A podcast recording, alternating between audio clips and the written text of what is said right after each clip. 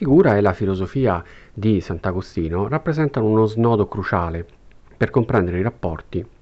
tra il cristianesimo e la filosofia eh, antica, la tradizione filosofica antica. Eh, Agostino è sicuramente il più importante e il più influente dei cosiddetti eh, padri eh, latini, eh, cioè quei pensatori eh, cristiani che tentarono appunto una alta sintesi tra eh, la tradizione filosofica greco-romana ed ellenistica e i nuclei eh, concettuali del cristianesimo che essi stessi andarono appunto eh, formalizzando proprio eh, nei primi secoli dell'era cristiana. E Agostino è il padre latino che in un certo senso diede spessore e dignità alla patristica latina e la portò ai livelli alti che eh, negli stessi secoli e anche nei secoli precedenti eh, le avevano dato eh, nella parte orientale de, de, dell'impero i cosiddetti padri eh, greci, i quali dal punto di vista speculativo eh, probabilmente avevano prodotto eh, degli approfondimenti anche più raffinati intellettualmente rispetto a quello dei padri latini, almeno appunto fino alla comparsa di Sant'Agostino. Ma Agostino è anche una figura complessa, nella quale si rispecchiano e rivivono le contraddizioni e le tribolazioni, in fondo, di un'epoca di passaggio, eh, che è quella appunto della fine o della parabola discendente dell'impero, eh, dell'impero romano con le sue tradizioni politiche, giuridiche e culturali e d'altra parte appunto eh, le epoche eh, barbariche e, e, medievali, quella cioè che venne chiamata la, la tarda antichità. Agostino in effetti era figlio eh, di un eh, funzionario eh, romano, il padre si chiamava Patrizio ed era un pagano, la madre invece Monica era una eh, convertita al cristianesimo, era una cristiana. E anche i primi anni della vita di Agostino furono segnati da questa sorta di contraddizione, per così dire, di eh, origine, per cui eh, Agostino studiò eh, di fatto o seguì quello che era il percorso eh, di un giovane eh, benestante, appunto un giovane patrizio eh, studiò grammatica, ehm, retorica e si specializzò anche in retorica, dimostrando delle eccelse eh, qualità appunto, fino a giungere addirittura ad insegnare retorica eh, presso la scuola municipale di eh, Cartagine. La sua giovinezza quindi fu quella di un eh, giovane eh, professore, un giovane appunto ehm, eh, maestro di retorica ehm, e la, e, la, vita mondana che Agostino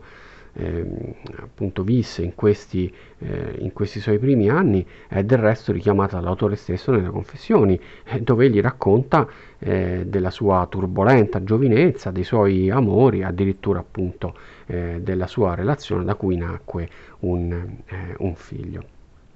Il momento di svolta nella vita di Agostino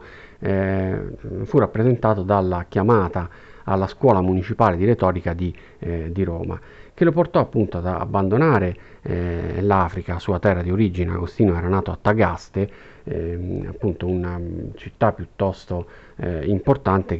trova, le cui rovine oggi si trovano in Algeria. E ehm, la chiamata a Roma gli diede l'opportunità eh, di eh, raggiungere la parte continentale dell'impero, quella storicamente appunto più, eh, più antica e più importante appunto. Eh, da Roma eh, Agostino fu chiamato poi eh, a rivestire la stessa cattedra, cioè la cattedra di eh, retorica a Milano. Era una cattedra ancora più importante perché Milano allora era eh, la sede appunto imperiale e i maestri di retorica di Milano di fatto costituivano il pool eh, di, eh, di, maestri che contribuivano a stilare eh, i, i, discorsi appunto e, ehm, i decreti del, eh, dell'imperatore, i decreti imperiali. A Milano eh, Agostino entrò in contatto con quella che era eh, fino a quel momento la figura più rilevante del cristianesimo italiano, ovvero Sant'Ambrogio. Sotto la guida di Sant'Ambrogio eh, Agostino si, eh, si, convertì, abbandonò eh, la cattedra appunto eh, e l'insegnamento, venne nominato vescovo di una città della sua terra natale, cioè Ippona, appunto in, in Africa, e ad Ippona eh, tornò nella, di, eh, nella, sua veste di vescovo e visse eh, praticamente tutti i suoi anni rimanenti al 395 al 430, dedicandosi eh, non solo alla cura all'attività pastorale, eh, ma soprattutto all'approfondimento della sua filosofia, alla stesura delle sue opere. Quello di Agostino è un corpus eh, importante appunto di, ehm, di, opere e ad Ippona morì nel 430 proprio mentre i vandali di Genserico ehm, accerchiavano appunto le mura della, della città. Il momento più importante, il momento di svolta vera e propria nella vicenda intellettuale di Agostino è rappresentato senza dubbio dal contatto con eh, Ambrogio e con l'ambiente eh, milanese. Un ambiente che era imbevuto eh, di principi del platonismo o meglio ancora del, neo, ehm, del neoplatonismo ed in cui operarono intellettuali di prima grandezza che operarono questa transizione eh, dal neoplatonismo eh, al, al, cristianesimo e che di fatto decretarono eh, quella che per molti secoli sarà, sarà una fortuna eh, appunto filosofica eh, persistente, cioè eh, l'unione o il tentativo appunto sincretico di unione tra il platonismo e il, e il cristianesimo molto più eh, di quanto avverrà appunto per l'altra grande tradizione filosofica, l'aristotelismo, e che invece verrà recuperato eh, in senso logico nella tarda antichità, nell'alto medioevo e in senso filosofico eh, dalla scolastica. E, ehm, in questo ambiente eh, Agostino appunto eh, trasse eh, il materiale intellettuale eh, per poter eh, contrastare alcune eh, idee che aveva generato durante la sua formazione a, a Tagaste o comunque nell'ambiente africano. Il primo importante confronto intellettuale che, affron- che Agostino affronta è quello con il manicheismo, che era una dottrina appunto religiosa eh, che aveva eh, in realtà ottenuto un eh, notevole successo, soprattutto nelle zone periferiche del, eh, dell'impero e alla quale aveva aderito ancora ventenne lo stesso Agostino. Il manicheismo eh, sosteneva la mh, duplice, ori- o almeno un duplice principio di origine della realtà. ad un principio di, di bene eh, che origina eh, tutte le nature spirituali, eh, si contrappone un principio del, ma- del male che, eh, che, origina invece le, tutte quelle parti materiali, tutti quegli enti materiali appunto della realtà. E questo si rispecchia nella composizione stessa dell'uomo, che è una composizione fortemente, fortemente dualistica, in cui troviamo un principio spirituale, l'anima, e un principio appunto eh, materiale eh, che è la corporità, che è appunto il, il corpo. Ora, il manicheismo, eh, al di là di questa visione appunto eh, cosmogonica e antropologica, aveva anche dei, eh, degli esiti eh, di tipo morale. Eh, chiaramente eh, esso investiva in prima battuta il problema del male perché se era vero che l'uomo appunto condivideva in sé un principio o gli effetti appunto di un principio intrinsecamente, cattivo, intrinsecamente malvagio appunto, allora l'uomo non poteva essere considerato totalmente responsabile appunto del, ehm, del male. Ora il, ehm, la riflessione di Agostino prende spunto eh, dalle, eh, dalla lettura eh, e dall'approfondimento dei testi eh, cristiani e in modo particolare dalla natura assolutamente eh, trascendente, perfetta e in quanto tale buona del Dio cristiano. Il Dio cristiano, essendo un creatore, appunto, creatore della realtà per puro amore, non può eh, essere concepito come un principio malvagio. È vero del resto, eh, come ci insegnano le eh, scritture e come Agostino trae di fatto da una impostazione eh, neoplatonica che leggeva negli enti una gerarchia appunto progressiva di, eh, di, perfezione, è vero che ci sono enti che possiedono maggiore o eh, minore perfezione, esiste cioè una gerarchia di perfezioni all'interno degli enti, ma se noi osserviamo eh, il creato e la realtà dal punto di vista eh, divino, o della creazione appunto divina, non esistono parti della realtà o enti che siano per natura malvagi, che siano cioè intrinsecamente cattivi. Il male quindi non è una sostanza, dice Agostino, perché se fosse una, costa- una sostanza sarebbe necessariamente un bene perché deriva dalla creazione di Dio eh, eh, che è appunto buono e sarebbe appunto un, in quanto tale un, un bene. Il male allora eh, il problema del male ontologico si riporta, secondo Agostino, a quello del male morale, ovvero al problema del peccato. In questa gerarchia degli enti, infatti, eh, la creatura che ha una posizione assolutamente unica e particolare è l'uomo. L'uomo per sua natura si può trovare nella condizione assolutamente libera, e su questa libertà dell'uomo, che Agostino chiama libero arbitrio, ritorneremo a breve, si trova appunto per sua natura nella condizione di ehm, volgersi alle creature superiori, agli enti superiori per i quali sente un istintivo richiamo e quindi rivolgersi eh, a Dio, oppure può seguire appunto eh, una, una sorta di aversio, una sorta di distorsione appunto, eh, volgendosi alle cose eh, inferiori questa debolezza dell'uomo che preferisce ai beni superiori quella, eh, quelli inferiori è esattamente ciò che noi chiamiamo peccato. Il peccato quindi non consiste nelle cose che l'uomo sceglie o persegue, per esempio nei, eh, nei vizi, eh, nel, nei vizi della carne, eh, che di per sé non sono affatto eh, negativi. Eh, il, il cibo o appunto consumare cibi o consumare bevande o il, eh, il sesso eh, non sono eh, in sé eh, negativi, è l'uso che ne fa nel, eh, l'uomo, o meglio eh, la preferenza che l'uomo accorda a questi beni inferiori rispetto ai beni superiori che ne fa appunto dei peccati. È l'atteggiamento dell'uomo, è la distorsione della volontà dell'uomo che crea nella, nella natura il cosiddetto peccato. Ora già in prime, ehm, questi primi approfondimenti eh, filosofici eh, sotto l'influsso del neoplatonismo appunto eh, della scuola eh, milanese emerge in eh, Agostino eh, una consapevolezza filosofica che lo porterà ad andare oltre la, la, semplice appunto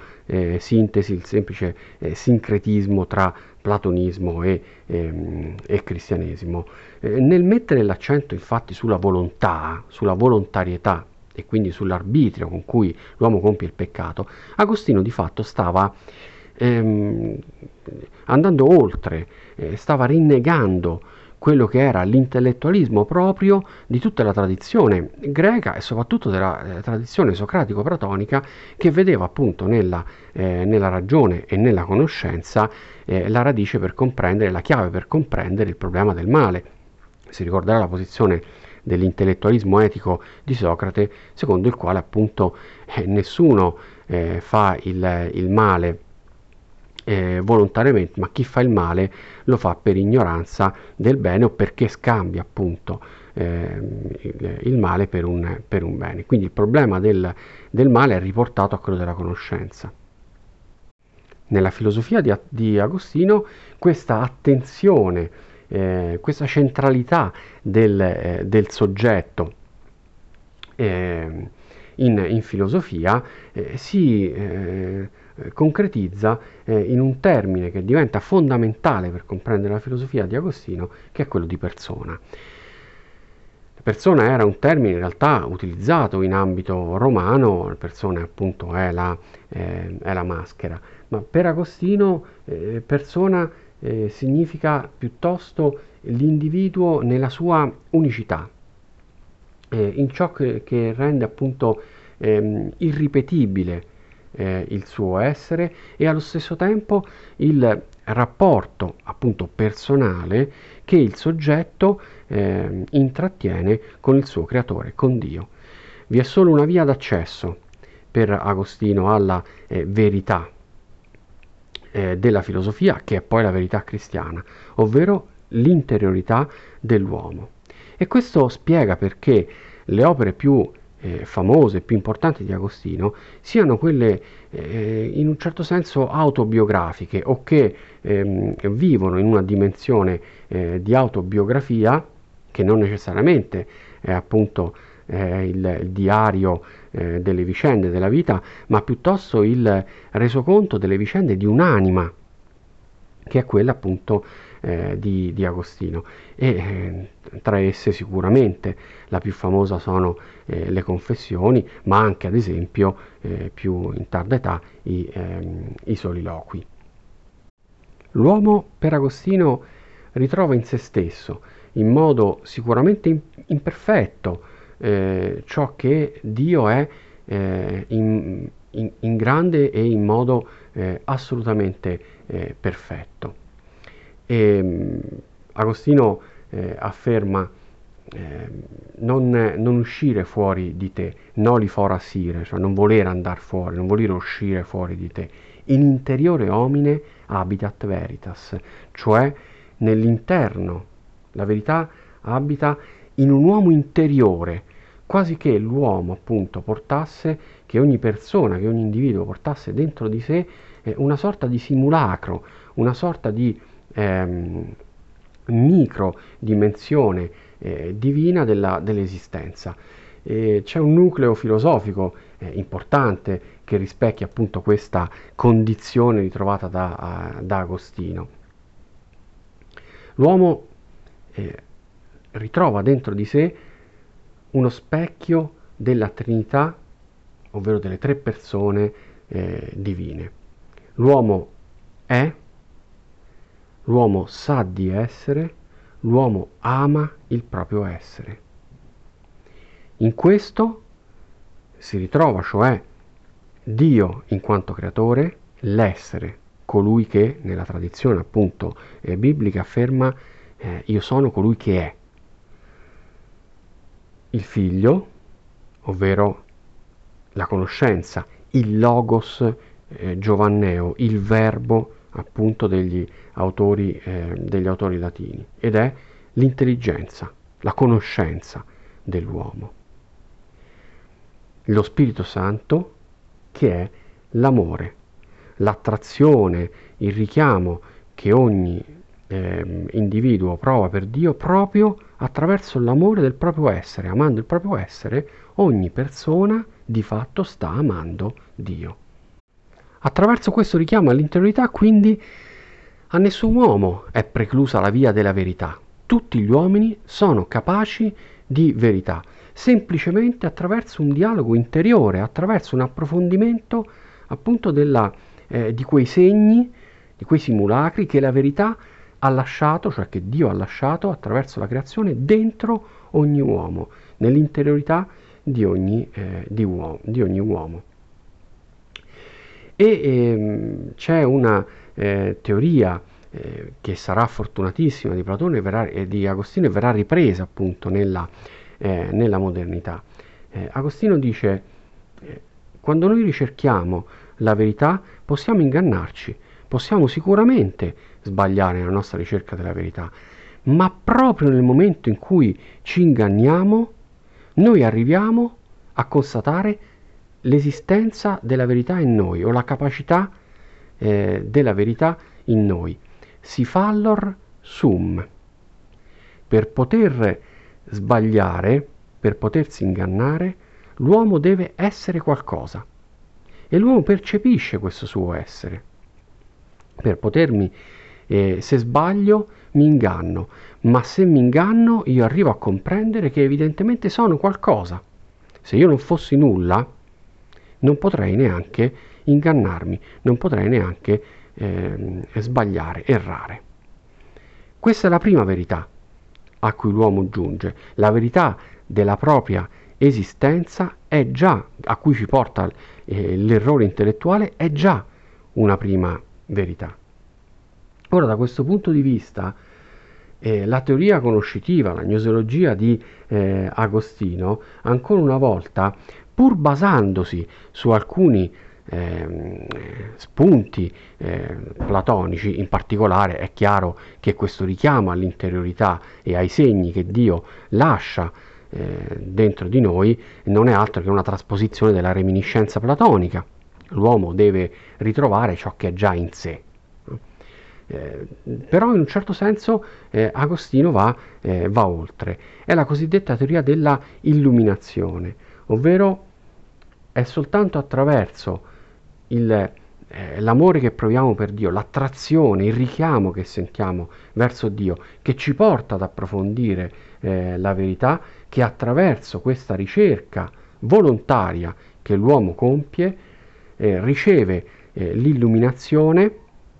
e di conseguenza acquisisce appunto dei contenuti di, eh, di sapere. È qualcosa di profondamente diverso quindi dalla eh, maieutica socratica con la guida del maestro che trae fuori appunto questo parto spirituale dai suoi allievi, ma è anche qualcosa di eh, profondamente diverso dalla eh, gnosiologia eh, platonica della eh, reminiscenza eh, e delle teorie affini appunto come l'amore eh, platonico. Agostino in questo modo ha posto le basi per quello che sarà il modo pri- eh, privilegiato di intendere i rapporti fra ehm, ragione e fede eh, in tutta la, ehm, la, patristica e di fatto anche nella, eh, nella scolastica. La verità è accessibile ehm, all'uomo. Eh, tuttavia eh, l'uomo non può giungere alla verità confidando soltanto eh, nelle sue eh, doti eh, razionali. In questo Agostino eh, abbandona appunto la visione eh, antropologica e gnosologica eh, di Platone e in generale della, della filosofia greca che vedeva appunto nella ragione la parte più alta della natura umana. la ragione deve vivere eh, in, in, un rapporto complementare con, eh, con, la fede. Riprendendo infatti un passo eh, di, ehm, di, Isaia, ehm, Agostino eh, afferma se non avrete fede non, potete, non potrete intendere. Il richiamo che l'uomo sente di sé testimonia la capacità appunto dell'uomo di, eh, di conoscere, ma questo richiamo eh, e non è altro che la fede.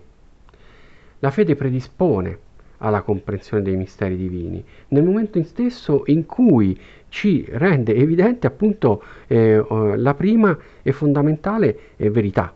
cioè che eh, noi siamo eh, creatura di, eh, di Dio e portiamo dentro di noi questa verità appunto della creazione. Ma la ragione approfondisce eh, il senso di ciò che si crede, contribuisce a rendere la nostra eh, fede più solida, più stabile, a spiegarne per così dire e ad illuminarne i, eh, i misteri. Con una formula che è diventata appunto eh, fa, fa, famosa eh, nell'antichità, Agostino afferma credo ut intelligam intelligut credam, o se, se si vuole appunto nel, eh, in seconda persona crede ut intelligas, credi per capire, e intelligent credas, capisci per credere. L'uno e l'altro, di questi eh, termini non possono essere disgiunti e con questo Agostino ha aperto un dibattito di fatto, cioè qual è il, la posizione relativa che occupano l'una rispetto all'altra la fede e eh, la ragione. Per Agostino, come abbiamo visto, c'è una complementarità, l'una eh, di fatto eh, non potrebbe operare eh, senza l'altra, l'una eh, è complementare all'altra, ma come vedremo nello sviluppo del pensiero, della filosofia cristiana, in realtà questo rapporto verrà ridefinito in varie misure, in varie eh, modalità, soprattutto durante la scolastica, laddove si arriverà anche a delle posizioni assai più estreme sui diritti, appunto, le facoltà che ha la ragione. Ma è un problema che si riproporrà anche in epoca eh, moderna, quando appunto eh, la ragione rivendicherà i suoi diritti eh, contro la, le pretese appunto della, ehm, della, della religione e questo porterà a grandi contrasti e anche a grandi tragedie come quelle che visse appunto la filosofia eh, tra il 5 e il eh, 600. Il richiamo all'interiorità e al concetto di persona permettono poi di spiegare altri nuclei filosofici fondamentali e interessantissimi opere, delle opere di eh, Sant'Agostino. Uno dei più famosi è quello che relega appunto il concetto di tempo a quello di, eh, di memoria. In realtà la domanda a cui ehm, Agostino cerca di rispondere è una provocazione eh, intellettuale eh, in, in, qualche modo eh, ed è la domanda appunto che eh, spesso la filosofia aveva posto alla religione, cioè eh, se la creazione è opera di Dio ed è appunto eh, una creazione che ha, iniz- che ha un inizio e prevede anche però una, una fine, cosa faceva Dio prima di, eh, di creare. Una domanda in fondo non diversa da quella che aveva portato eh, ad esempio Aristotele a stabilire eh, l'esistenza eh, di sostanze eh, soprasensibili. Ora, per Agostino ehm, questa è una domanda mal posta. È chiaro che eh, Dio non viene prima del tempo, eh, Dio è al di fuori la sua dimensione è una dimensione che non vive, per così dire, quella della temporalità. È chiaro che la temporalità quindi è legata alla creazione della natura e in modo particolare alla creazione dell'uomo.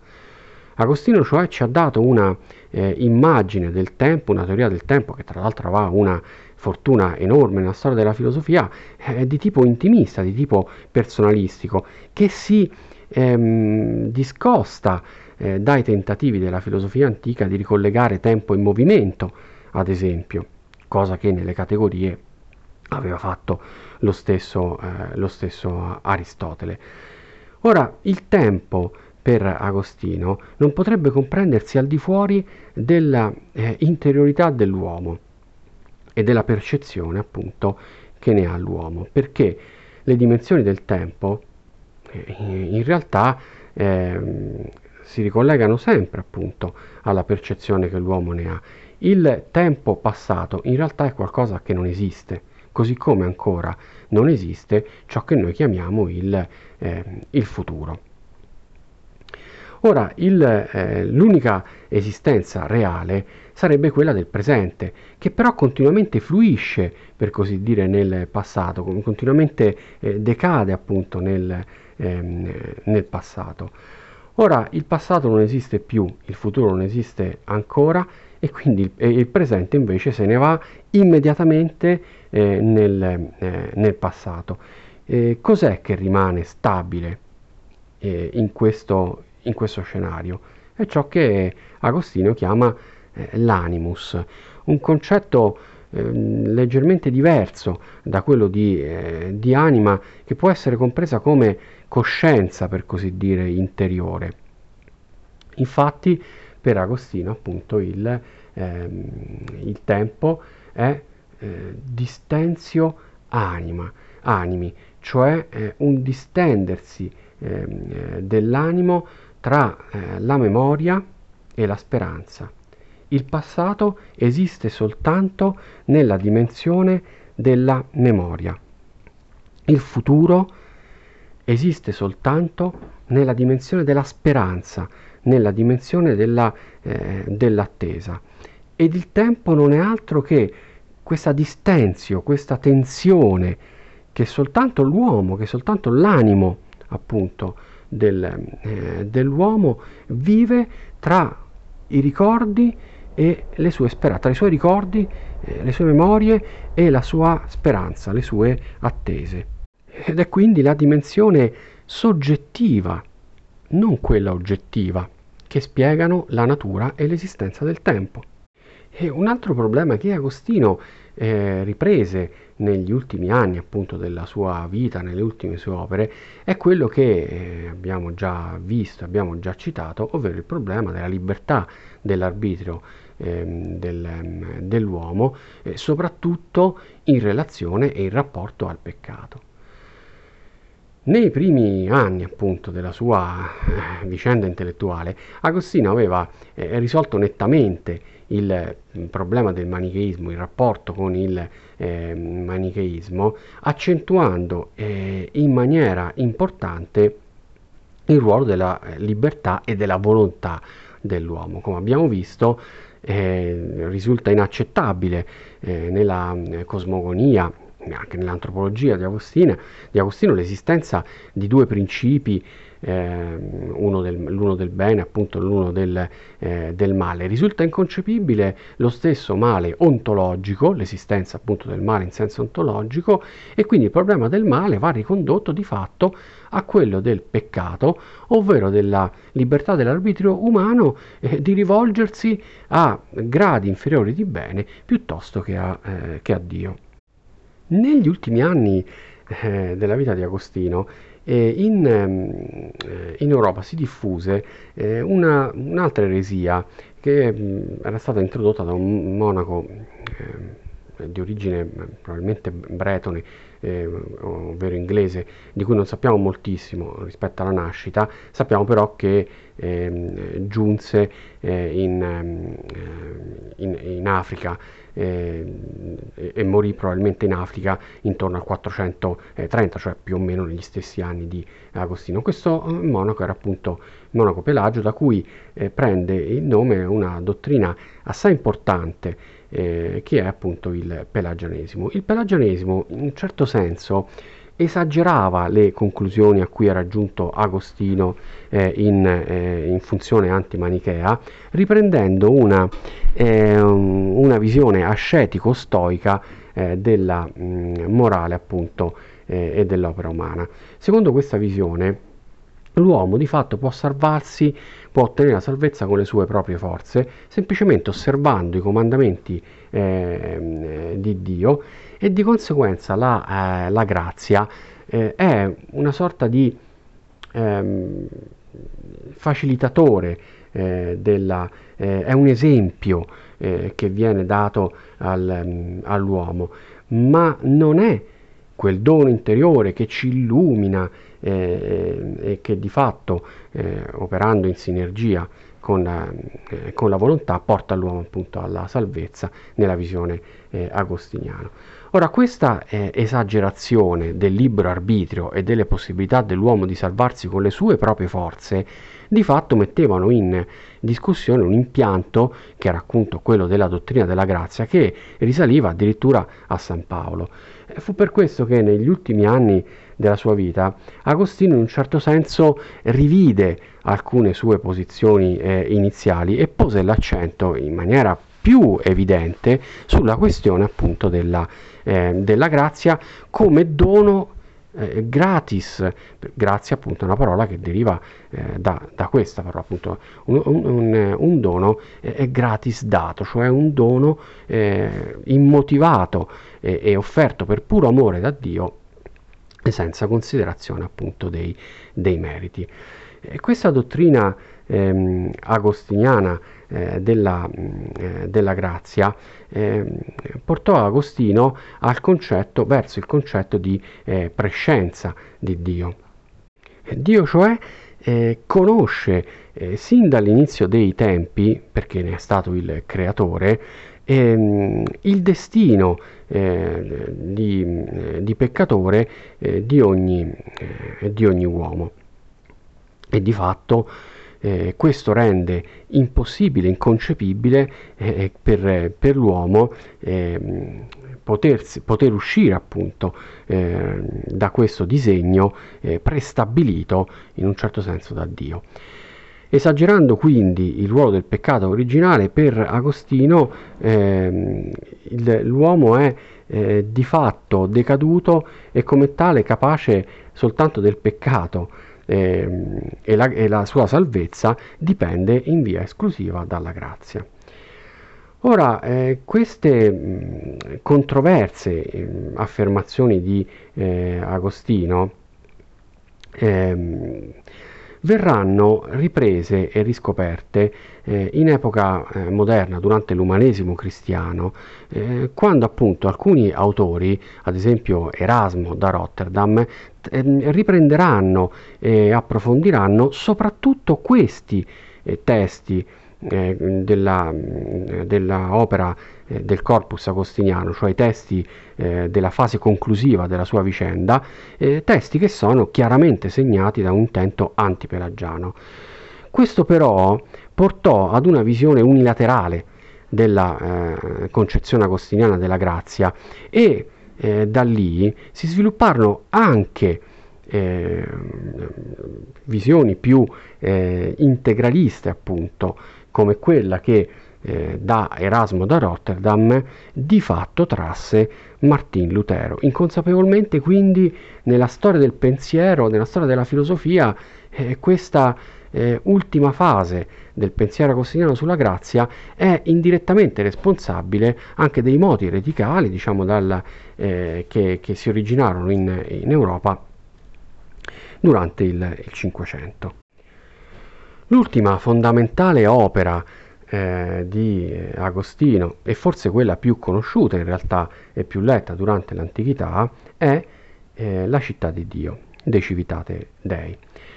Un'opera eh, in un certo senso d'occasione, nel 410 infatti eh, Roma aveva subito il tragico saccheggio da parte appunto dei Visigoti guidati da eh, Alarico. Ehm, un evento che al di là degli strascichi eh, politici, eh, sociali, aveva colpito profondamente l'immaginario eh, collettivo appunto della, ehm, dell'Europa o comunque della parte occidentale del, eh, dell'impero. Era in un certo senso la violazione di un simbolo, la caduta di un, di un simbolo che presagiva quasi la caduta di un'epoca e di un'era intera. Eh, Agostino appunto ehm, cercò di affrontare il, questo evento che secondo alcuni eh, sarebbe stata una punizione divina eh, per i comportamenti sarili appunto della, eh, della, società romana in un'ottica eh, totalmente diversa, sviluppando una concezione della storia che è la prima concezione di fatto della, scuola, della storia propriamente cristiana eh, che noi eh, possediamo. L'idea agostiniana è che ehm, convivano e coesistano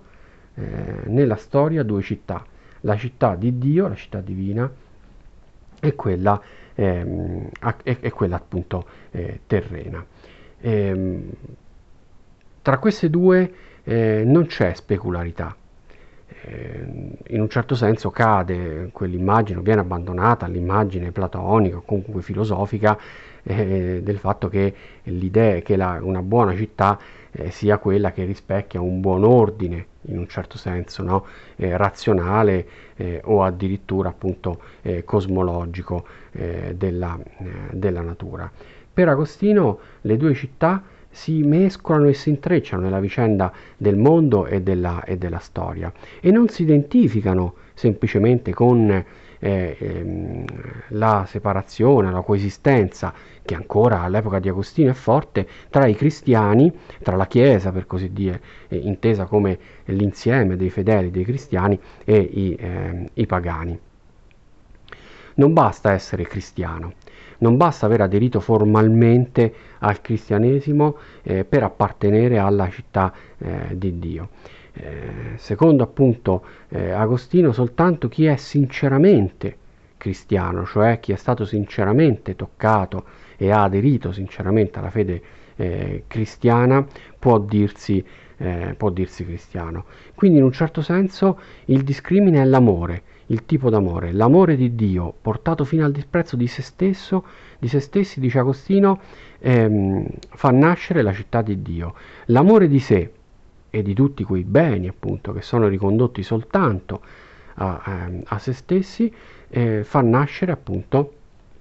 la, ehm, la città appunto eh, terrena, eh, la città appunto del, ehm, del demonio. Ora, anche se Agostino non, ha, non aveva pensato il De Civitate Dei come un'opera eh, di natura politica vera e propria, ehm, tale ne fu invece l'interpretazione, la ricezione eh, da parte di molti autori dell'antichità e del Medioevo. In eh, diverse parti appunto del, dell'opera, Agostino eh, si pone anche il problema dell'esistenza degli stati, eh, delle città e degli stati temporali. Ora, mh, questi stati, se si, se si prefiggono degli scopi puramente umani, puramente terreni, che possono essere le ricchezze, ma anche la gloria o il potere, la conquista, allora appartengono per ciò stesso alla città del demonio sono appunto terreni in questo, eh, sono stati terreni in questo senso. Ma se gli stati, i principati, le città, eh, si propongono invece di riconoscere Dio e consentire agli uomini o agevolare gli uomini eh, nella, nella, loro ricerca di Dio, magari soltanto creando le condizioni per, ehm, per la pace, tra gli uomini o per l'ordine, appunto la convivenza tra gli uomini, allora i regni e gli stati terreni possono avere una funzione ehm, positiva. E in un certo senso questa eh, visione, eh, questa puntualizzazione eh, che Agostino pone eh, nel rapporto non conflittuale che si può creare all'interno degli stati temporali tra eh, città di Dio e città terrena, eh, giustificherà molte delle visioni eh, sui rapporti tra il potere temporale e quello spirituale che saranno caratteristici appunto del eh, Medioevo.